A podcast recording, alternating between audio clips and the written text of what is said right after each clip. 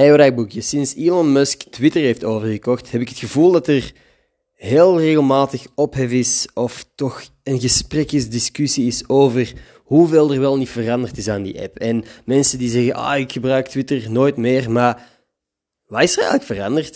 Dat is een oprechte vraag. Ik weet dat er mensen op het platform zijn gelaten, dat er weer al veel van het platform gegooid zijn.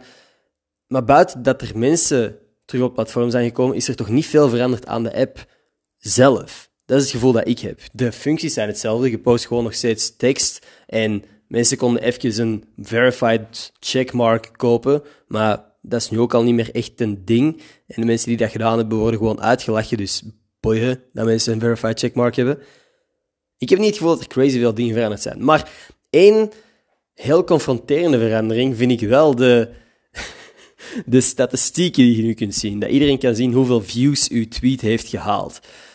En dat is vooral confronterend, omdat je ziet hoeveel mensen uw tweet dan gezien hebben, maar niet geliked hebben of geen interactie ermee hebben gedaan.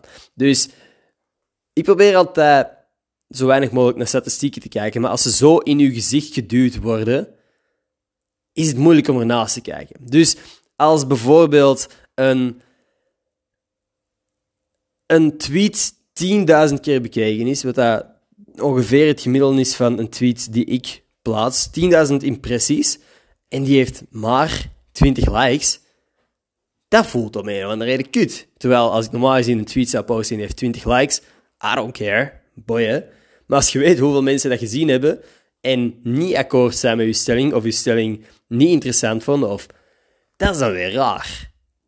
Dus dat is het enige verschil dat ik momenteel gemerkt heb aan Twitter. En Andrew Tate, die zichzelf exposed en opgepakt wordt door de Roemeense overheid. Dat is ook wel een ding dat gebeurd is via Twitter. Dus dat was interessant. Maar voor de rest, ik snap het soms niet, man. De ophef. Ja, Elon Musk doet dingen die sommige mensen niet oké vinden. Maar de app Twitter is toch niet zoveel veranderd. Maar laat me weten als jij een andere mening hebt. DM mij op Enerschottens. Ik wil er graag over praten. En misschien heb ik dingen gewoon niet opgemerkt. Om heel eerlijk te zijn, tweet ik ook via mijn browser en niet via een app. Dus ja, let me know. Oké, tot straks.